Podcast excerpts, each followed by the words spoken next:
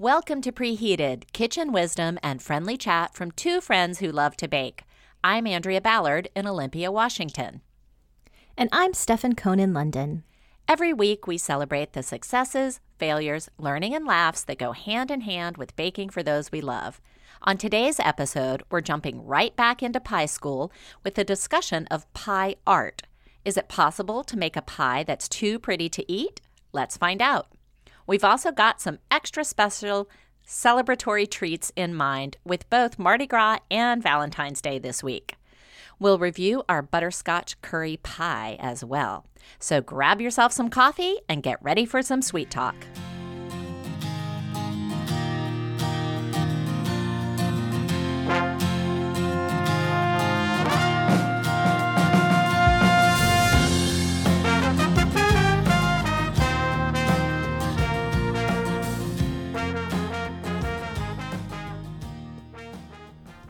Andrea, have you heard about these stampedes they're having in France over the Nutella sales?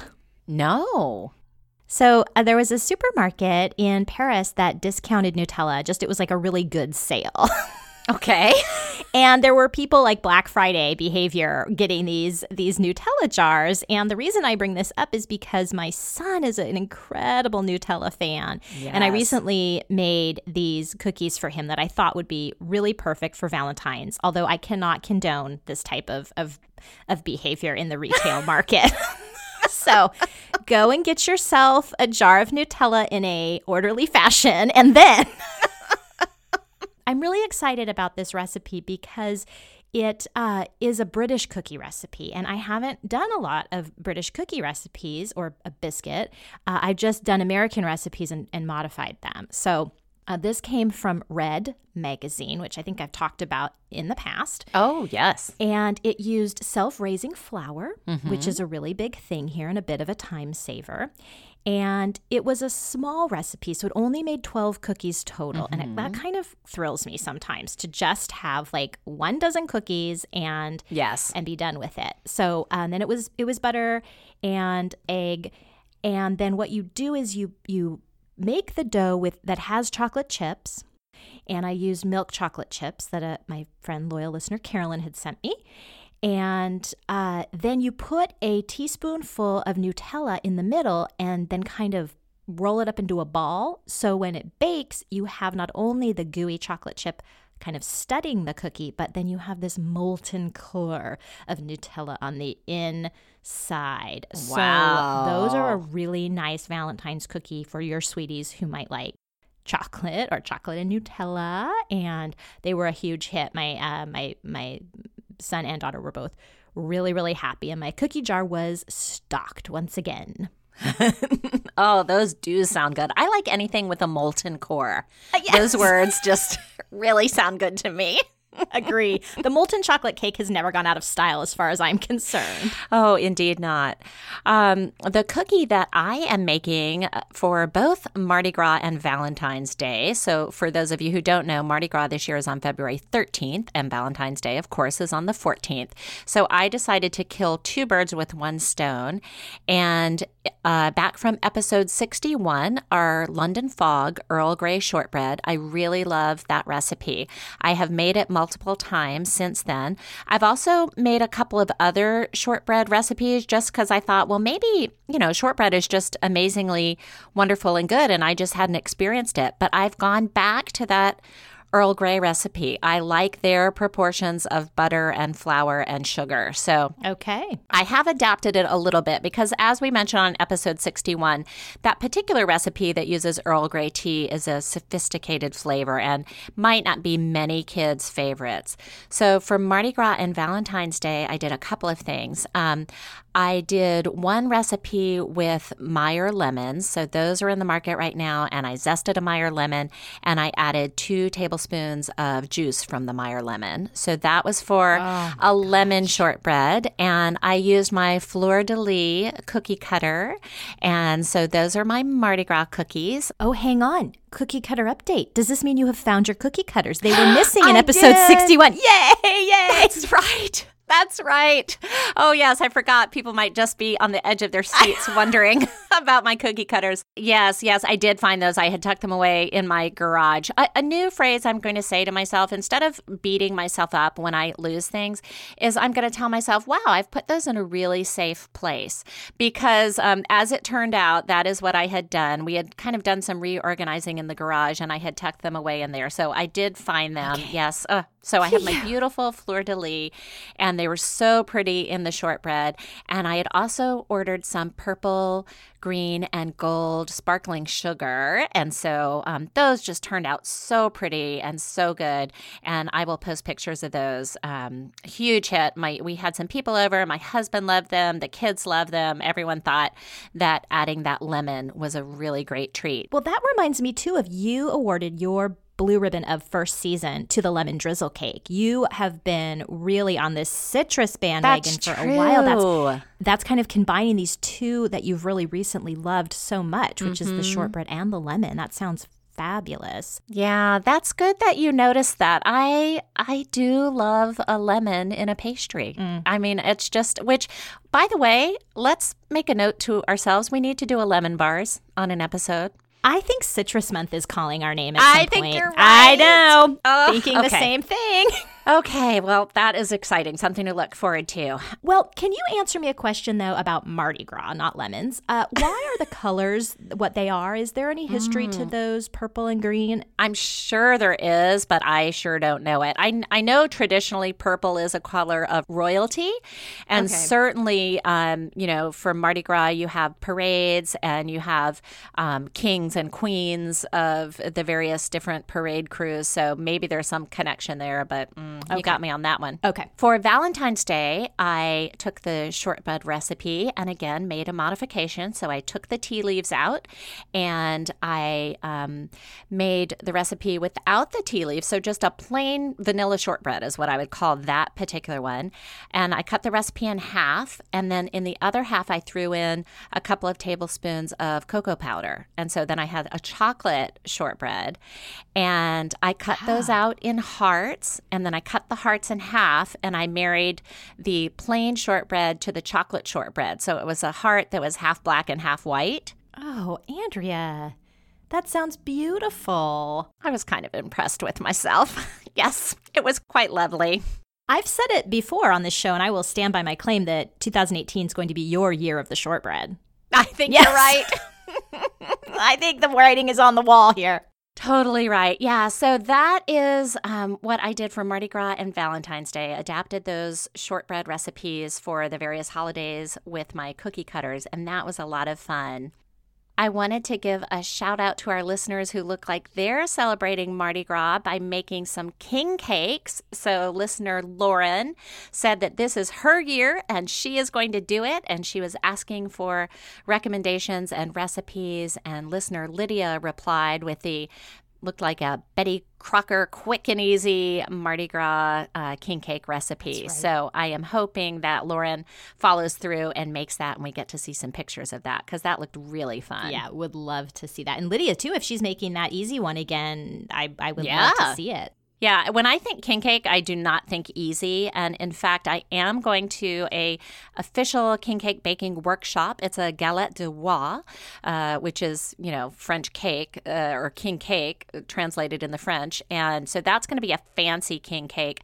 By the time I uh, that's going to be during my trip to New Orleans, so by the time I get back home and we record again, Mardi Gras will be past. But I will give you guys an update on that because it looks to be really fun, and I'm I'm super excited about making a traditional traditional um, French king cake. That is really exciting. And you know, you're the one who told me last Mardi Gras season that when you get the the little doll that then you have to make the king cake again. Yes. Right. When you get the baby, you bring the next king cake. Purchase or make, it's up to you much easier than a galette de roi.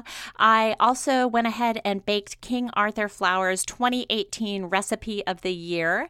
And you might remember we mentioned this back in episode 61. It is their banana bread with whole wheat flour. And it's pretty much a tradi- traditional banana bread recipe. It just replaces half of the all purpose flour with whole wheat flour. It also said you could use white whole wheat flour if you prefer. I used regular whole wheat flour. I halved the recipe and I put them into my new mini loaf pans that I am loving so much. Adorable. I found these at Goodwill. Each one is a third a pound. They were uh, 99 cents each. They were from Sur La Table. They still had the stickers on them, had never been used. And they just make the cutest little, I think, perfect size of banana bread because you basically get like mm, six mini slices out of each one. So it, it's I'm just loving these things so much. I highly recommend the mini loaf pan. I love those too. We love anything mini, don't we? We are just we yeah, do. We are we're suckers for the mini version of things. Oh. I'm su- I'm suckers for it on the cuteness, the looks, and then I'm a total sucker for it on the idea that oh, this means I will eat less. Mm, mm-hmm. Usually, it means I just eat more, but still working on that one. Well, Andrea, speaking of delicious recipes, we kicked off our first week of pie school in last episode, in episode 62, with a butterscotch pie with curry crust. This comes to us via uh, Bon Appetit magazine, but uh, also from a pastry chef at New York City's restaurant The Dutch. Her name is Kiernan Baldwin, and this this pie was something else, I wanted to talk first about some of the modifications I had to make for um, for ingredients. So, okay. The uh, curry crumb crust is a cookie crust made with van- vanilla wafers, Nilla wafers, more um, commonly known as, sugar, salt, a teaspoon of fennel, which is a really interesting um, and intriguing flavor, uh, some butter, and then a teaspoon of Madras curry powder. I was lucky lucky to find Nilla wafers at a store I frequent much too often called the American Food Store, ah. and it's well stocked with every kind of American junk food you can think of, including in this case Nilla wafers. So I bought a box for the equivalent of about eight bucks. Oh, and, I'm um, sorry. nope, really enjoyed them. However, for people who are baking along with me in the UK or in other uh, European countries, other countries worldwide that don't have a Nilla wafer, I did a little testing, and I believe you can substitute a, a cookie called a rich tea biscuit. It is sold here. It is very inexpensive in the UK. They're a little firmer than a Nilla wafer, but the taste is as close as I could find. They're less sweet as well, but they're really, really close. And in fact, they're one of my favorite things to just munch on. They're they're very good. So if you can't find a Nilla wafer, use a rich tea biscuit. And you grind it into crumbs in your food processor anyway. So you the do. fact that it's a little firmer, I don't think would make a difference as as no. long as the taste is similar. So great substitution. Thank you. Uh, the other substitution I made in this was I used garam masala. And I don't think that's as spicy as curry powder. Um, that's just what I happen to have, and um, I, I used I used that. So um, it's definitely in the curry in the curry family and in the Indian um, spice family. And then I talked last episode about my concerns about being able to find uh, powdered gelatin, which is just not as popular here. Indeed, I could not find it. I substituted something called leaf gelatin. This was such an interesting experiment. Have you used leaf gelatin before, Andrea? Have not used it, and in fact, have never heard of it until you mentioned it. All right, so it looks like a sheet of plastic, like a very thin sheet of plastic, and you soften it in cold water and it turns kind of rubbery, and then you mm. melt it into whatever you are making. So I had to modify my recipe a bit uh, as far as of adding the the gelatin, but I think as far as firming up the the filling, I think it did its job. So anyone who is is in the UK here, um, an envelope of unflavored powdered gelatin is seven grams. And so I used two sheets is one teaspoon. Sorry, so I used four and a half okay. sheets of the of the leaf gelatin. Anyway, just a little a little difference there. So you've got your curry crumb crust. You have a filling which is a um, a caramel. And Andrea, nothing went right for me on this caramel. Oh no, what happened? Nothing, like the science in this, n- nothing worked. But yet I was able to pull out a delicious and rewarding pie. So okay. at the end of the All day, right. like I, I salvaged it. But um, so as you are making your filling, which is whole milk and sugar, vanilla bean, cream, brown sugar, baking soda, egg yolks, um, molasses, cornstarch, butter. I mean, could we put some more fat in there? I'm not sure, but um, the caramel just for immediately formed like this solid layer on the bottom of my pan and i was like having to chip it off. Oh no. I- huh. And I did. I did. And I melted it back down and it didn't burn. It didn't scorch.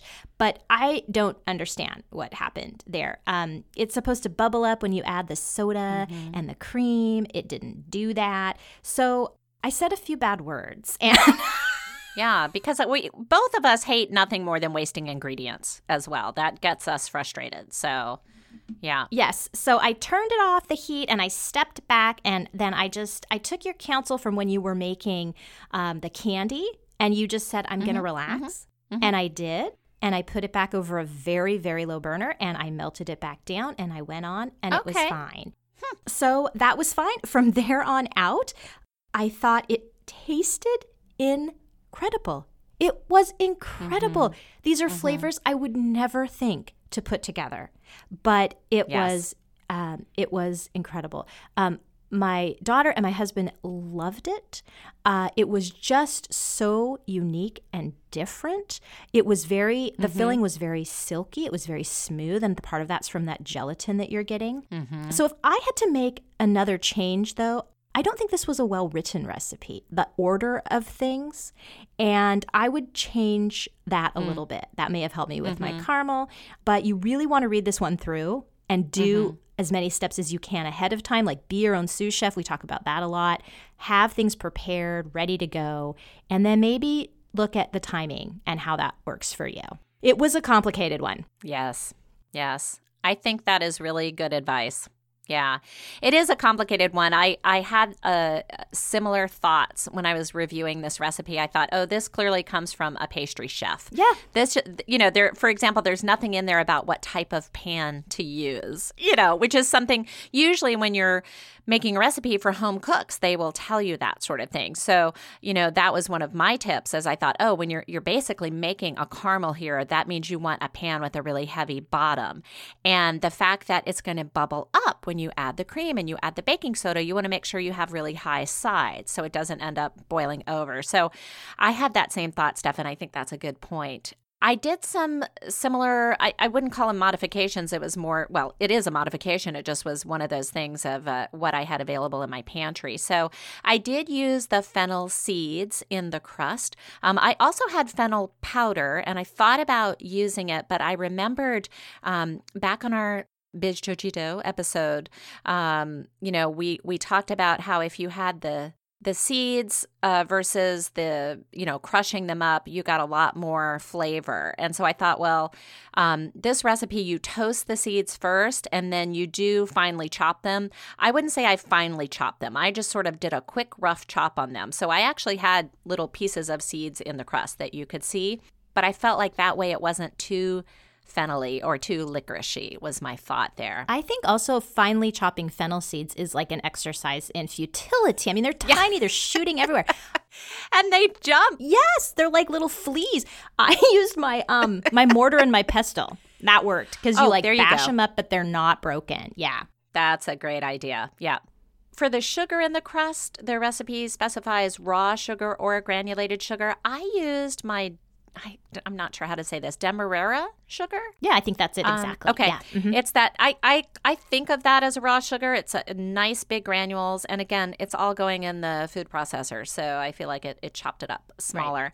And then on the curry powder. Uh, the specified kind of curry powder was Madras curry powder. And I love curry. I cook a lot of Indian foods. I went to my pantry. I had about five different kinds of curry, and none of them were labeled Madras. But one was labeled very helpfully uh, in my own handwriting, curry. So that's the one I used, which means I have no idea what it was. Um, but it turns out that it was a spicy one. And Oh. so I absolutely love this. I don't think I would have knowingly used it.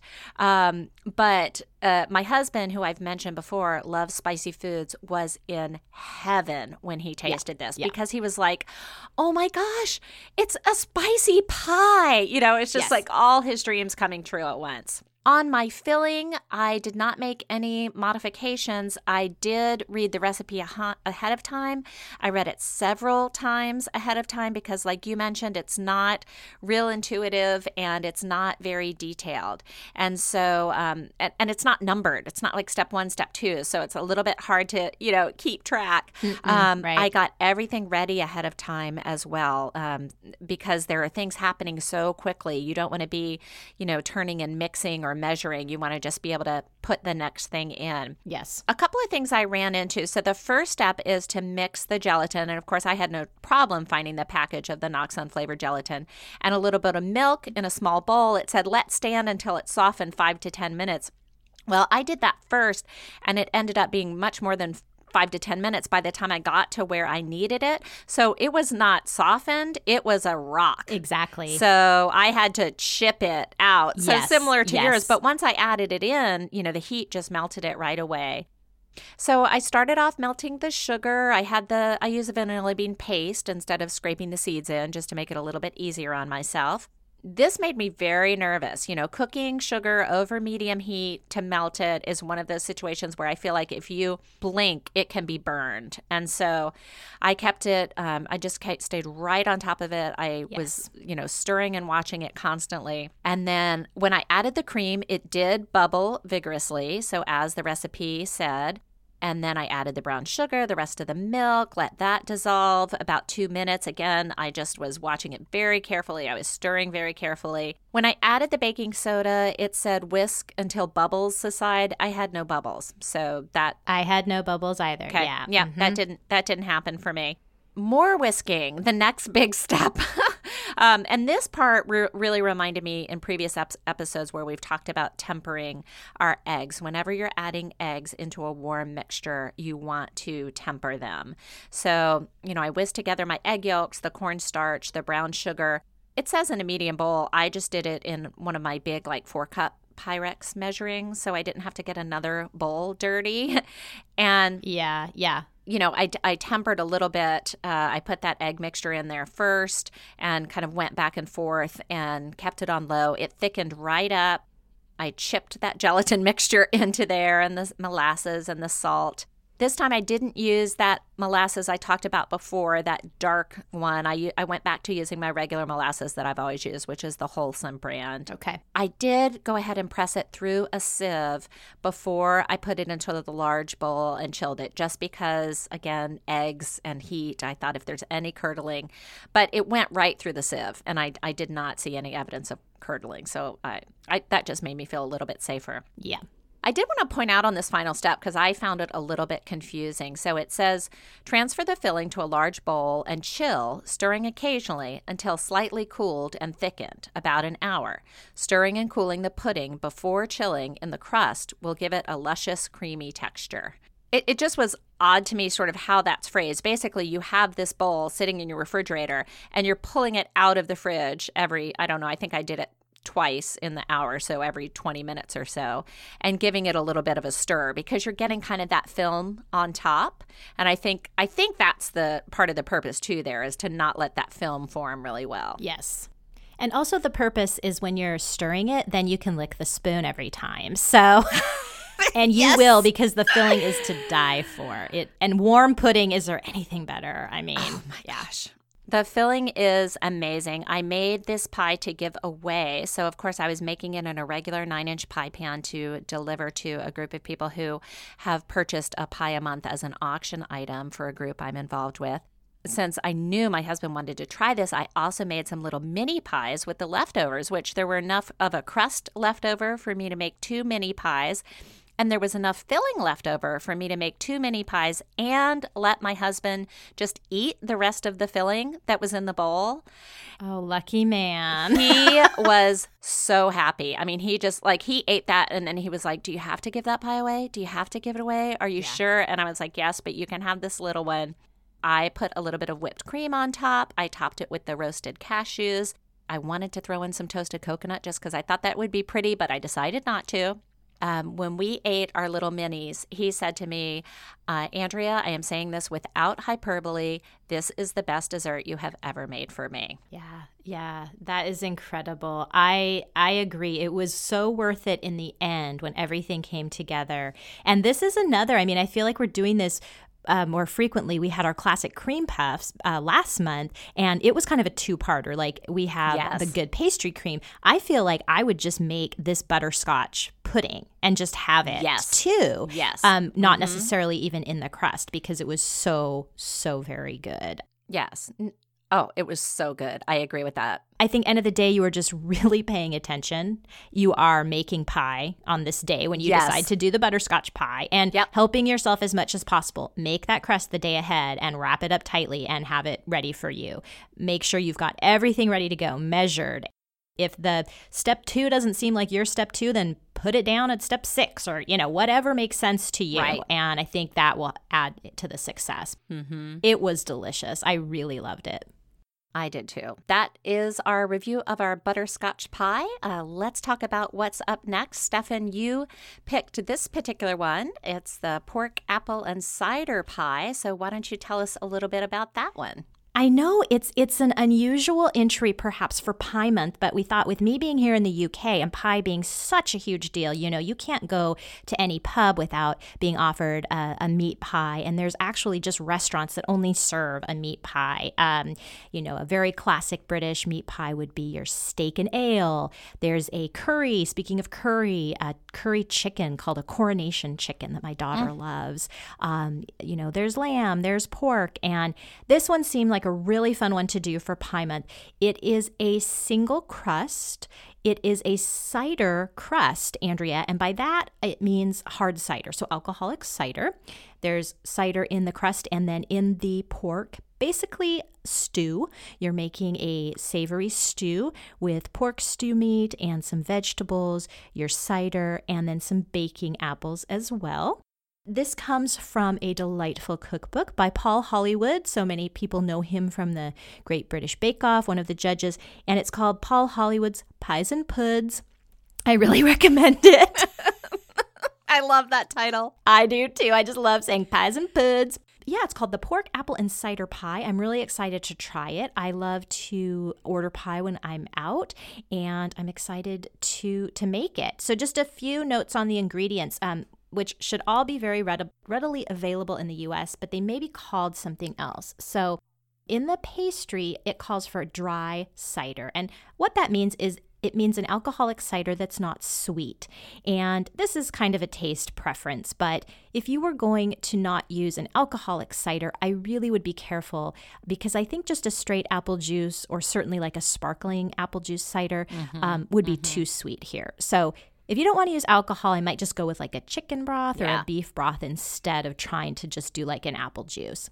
The next one is pork shoulder. That's also known as like a Boston butt or a pork butt, and that's very readily available in in the states also. So everyone should be able to find things in both sides of the pond here, and very exciting. Uh, the last thing is that I find that British recipes in general use less salt than American recipes take that for what you will, but um, I like to always salt my meat before I brown it, and that's not specifically called for here. I would, based on experience with British recipes, I would encourage you to do so. Okay, so good. That's that's my last tip there. But uh, yeah, I'm really excited. All right, thanks for that heads up. And listeners, remember we will have a link to these recipes on our website, preheatedpodcast.com, as well as on our Pinterest and Facebook page, Preheated.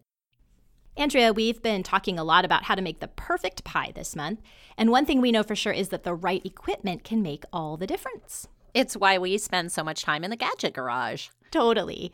But if you're just starting out, you might feel overwhelmed with all of the supplies you need to gather. That's why the Pie Provisions Pie Baking Starter Kit is so genius. It contains all of the gadgets you need for successful pies, all gathered together in one cute and clever kit. That's right. It's got a pastry blender, a pastry cutter, micro zester, pie server, bench scraper, recipe card, and you can add a handcrafted cherry wood tapered rolling pin from Vermont Rolling Pins. We both love our tapered rolling pins. We do.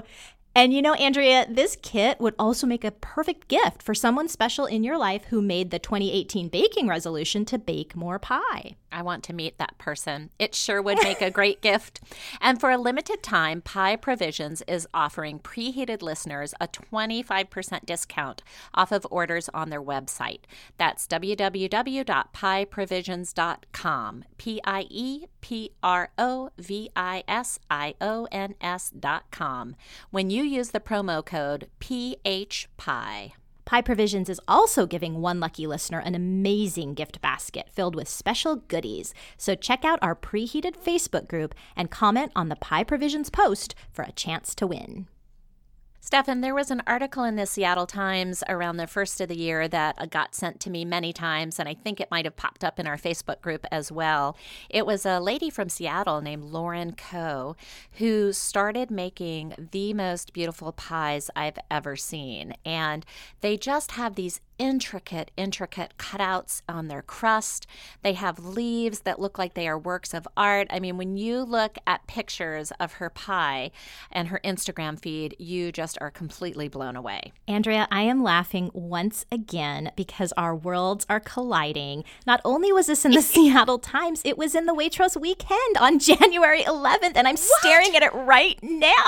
Oh my gosh. Wait, no wonder Waitrose is our favorite British uh, grocery store. They're even reporting on Seattle trends. Well, I love that. And I'm looking at some of these, and you know, um, Conversation Hearts, we're talking about Valentine's oh, yeah. Day, the very mm-hmm. popular Conversation Hearts.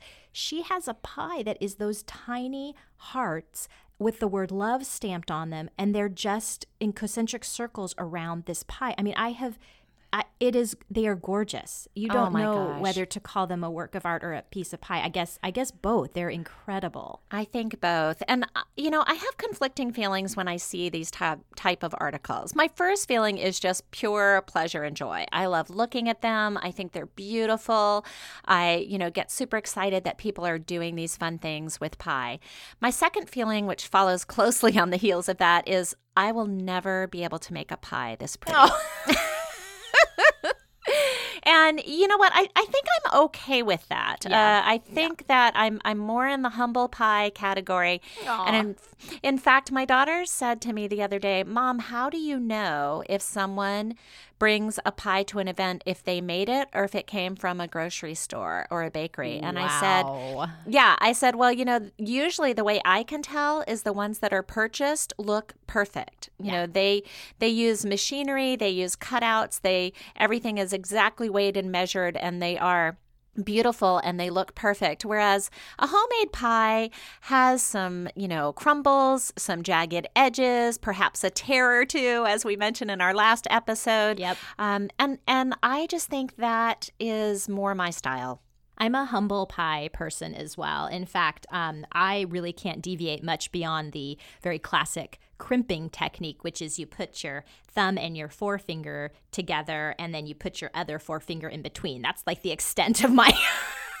of my crimping magic. So I'm much more of a rustic pie gal. And and Stefan, I even have trouble with that particular crimping method, oh, no. which I think is, you know, crimping 101. So I mean, pat yourself on the back there. So I did want to talk about what uh, things are actually doable that can make your pies prettier. So Again, we do not want pie to be a visit to the intimidation station. We want you to feel like you can make a pie and it can come out of your kitchen and people will ooh and ah when they see it. One thing that I do, which is super easy, and this is what I grew up eating and my mom did it, and that is to take the tines of your fork and push them into the crust all along the edge. Right. I've added a new little twist to this that I think elevates it a little bit. So you go all the way around the pie with the tines facing in toward the center. Um, so you basically just have straight lines all around the edge of your pie. And then you go around the edge one more time, but this time you turn your fork about 45 degrees. And so you you double press and you get basically kind of a cross hatched pattern that's really pretty when it bakes up. Yeah, and I mean that's not even that's that's got to take what like a minute max. That's so fast. Total. Yeah, yeah, yeah, It's super easy. Another thing that I do is I think it kind of ends up looking like a rope. It's uh, I will take a spoon and turn the spoon upside down. Okay. And so I will take the edge of the spoon, kind of that circular piece, and press into the pie all the way around the edge.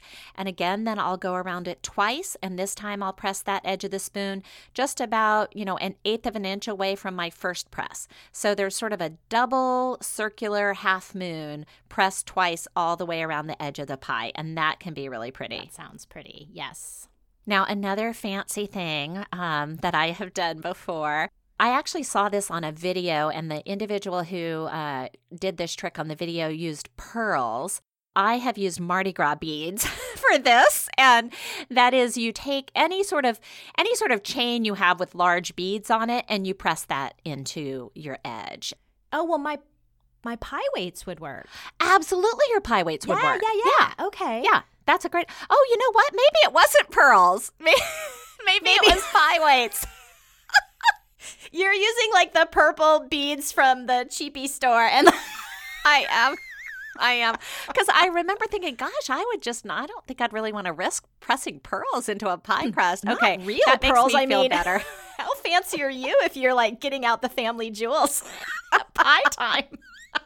Okay, pie weights. Pie weights. Try that. Okay, okay. Last thing I wanted to suggest is that you try out some lattice work. And I do think a lattice pie on a lattice top on a pie is just so beautiful. I especially love it with fruit pies where you can see just that, you know, your dark cherries or your luscious yes. blueberries or marionberries poking through. It's so pretty.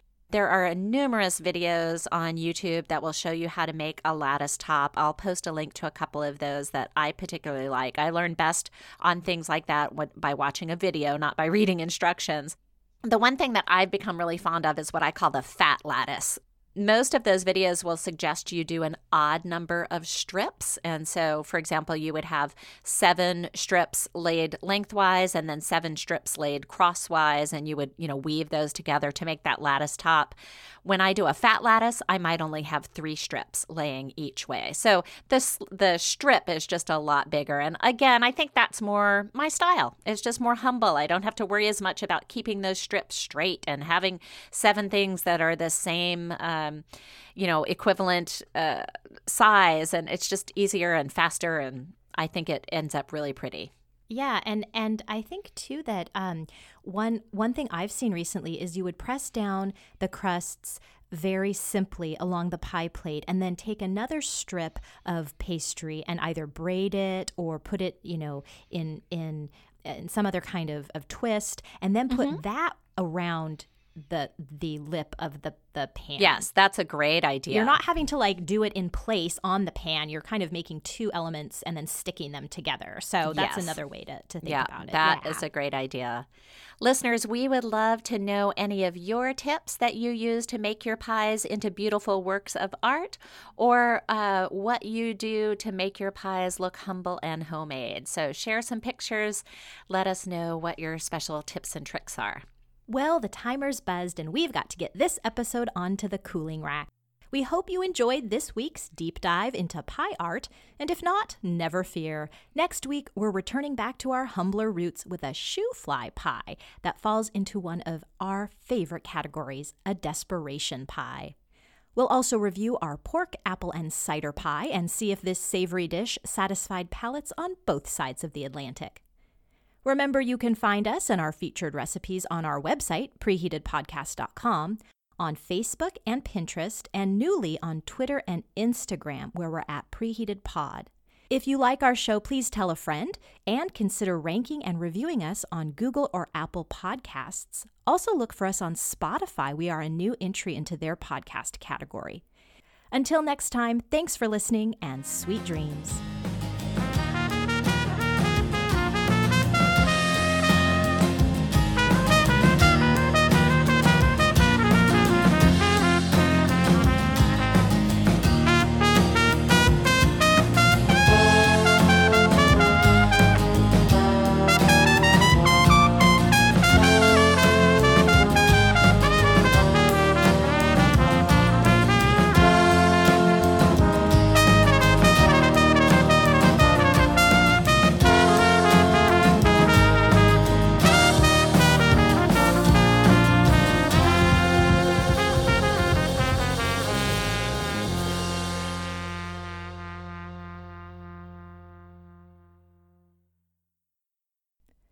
Preheated is written, performed, and edited by Andrea Ballard and Stefan Cohn in association with 24th Floor Productions.